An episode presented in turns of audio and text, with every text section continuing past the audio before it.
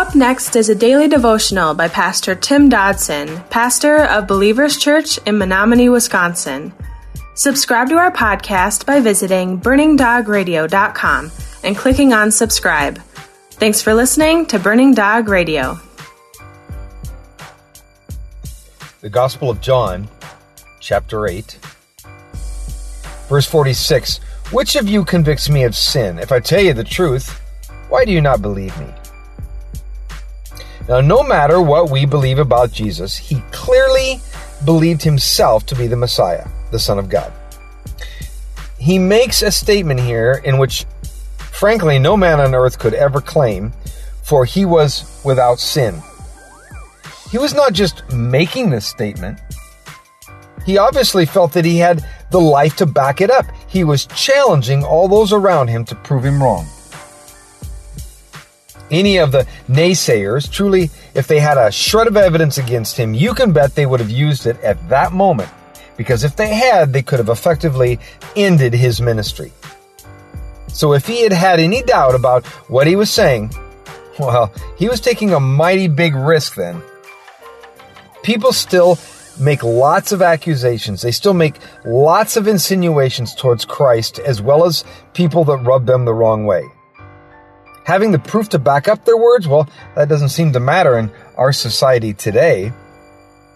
It is our human nature to want to believe the worst concerning people. Jesus is saying, Hey, you think I'm a terrible person? Well, prove it. What am I guilty of? You see, he was telling them the truth, but they wouldn't hear it because they didn't want to hear it. That's the world we face uh, today.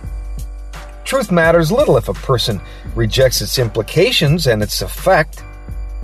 2 Corinthians 5:21 For him who knew no sin he made to be sin on our behalf so that in him we might become the righteousness of God.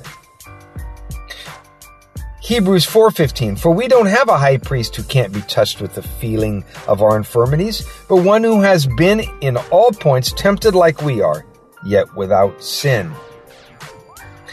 1 Peter 2:22 Jesus who didn't sin, neither was deceit found in his mouth. And then 1 John 3 5, to reiterate that, says, No sin is in him. Verse 47 of our text from John 8 says, He who is of God hears the words of God. For this cause you don't hear because you are not of God.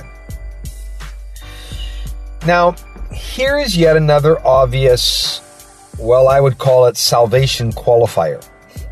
Now, many folks get very uncomfortable when Christ brings up these proof texts, these proof issues, that these manifestations of one's faith position. Yet, certainly, a true disciple of Christ has no problem with quantifiable criteria. The only ones who get all shook up by such are those who know in their heart that their position is, well, questionable. Questionable in themselves and perhaps questionable to those around them. Jesus says that if you do not hear God's words, then that fact clearly reflects that you do not know Him. The word hear means more than just, you know, sound waves hitting a person's eardrum. The word is closer to the meaning of listen in our modern vernac- vernacular. It means, quote, to attend to, consider what is or has been said, to understand, to perceive the sense of what is said, to learn, to find out, to give ear to a teaching or a teacher.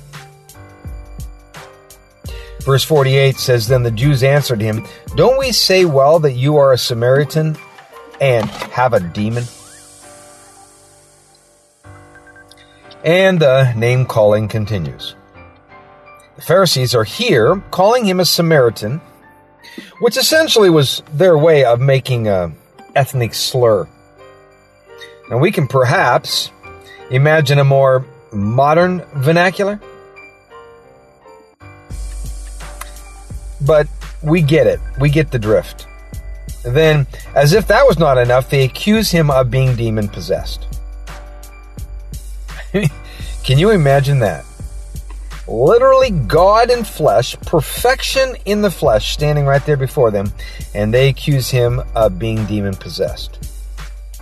I mean, next they're going to accuse him of, I don't know, being some sort of hippie or operating a cult. See, when you make bold claims, you better have the bold proof. If you do have the stuff, then you also have the grounds for some rather audacious claims. If the claims of Jesus were not true, then their position was not out of question. Out of the question. For if if he was not who and what he claimed, then let's face it, Jesus was a crazy man. Eric Olson says this How could a sinless, perfect entity say that he had seen God? That he had possessed equal powers with God? That unless one believed on him, that individual would die in his sins? That there is no possible access to God apart from him? That he is the light of the world? that he is the resurrection of the life, that he believes on him should never die. All of it, if his claims were baseless.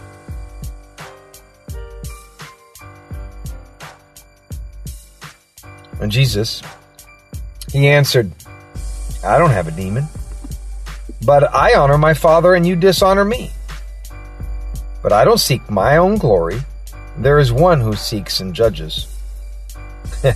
how calmly Jesus answers these accusations, which I guess that in itself supports his claim of deity. I mean, the rest of us would likely verbally strike back and maybe even smack them upside the head. But we tend to react in such ways because we take the attacks personally as if the slander is ultimately towards us. But Jesus understood what we need to understand in such situations, and that is when we are so assailed, we are truly in great company. Of which, well, the greatest is the Lord Himself. In John 15, verse 20 says, Remember the word that I said to you A servant is not greater than his Lord. If they persecuted me, they will persecute you. If they kept my word, they will keep yours. So if we, like Christ, seek to honor the Father, we can absolutely expect persecution. And not just from the unredeemed world, but just like Jesus, such persecution can come even from within the uh, rather pseudo religious world. The question, as always, is this Do we seek our own glory or the glory of the Father? Now, often we're quick to answer this inquiry with an emphatic spiritual reply. Oh, yes, yes, yes. I absolutely seek the glory of the Father. But Gang, I wonder if the evidence of our lives speaks as loudly as our mouths. Does our service to the kingdom say that? Does this say, look at Jesus, or does it say, look at me? That was our daily devotions by Pastor Tim Dodson. To learn more about Tim Dodson or Believers Church, visit jfbelievers.com.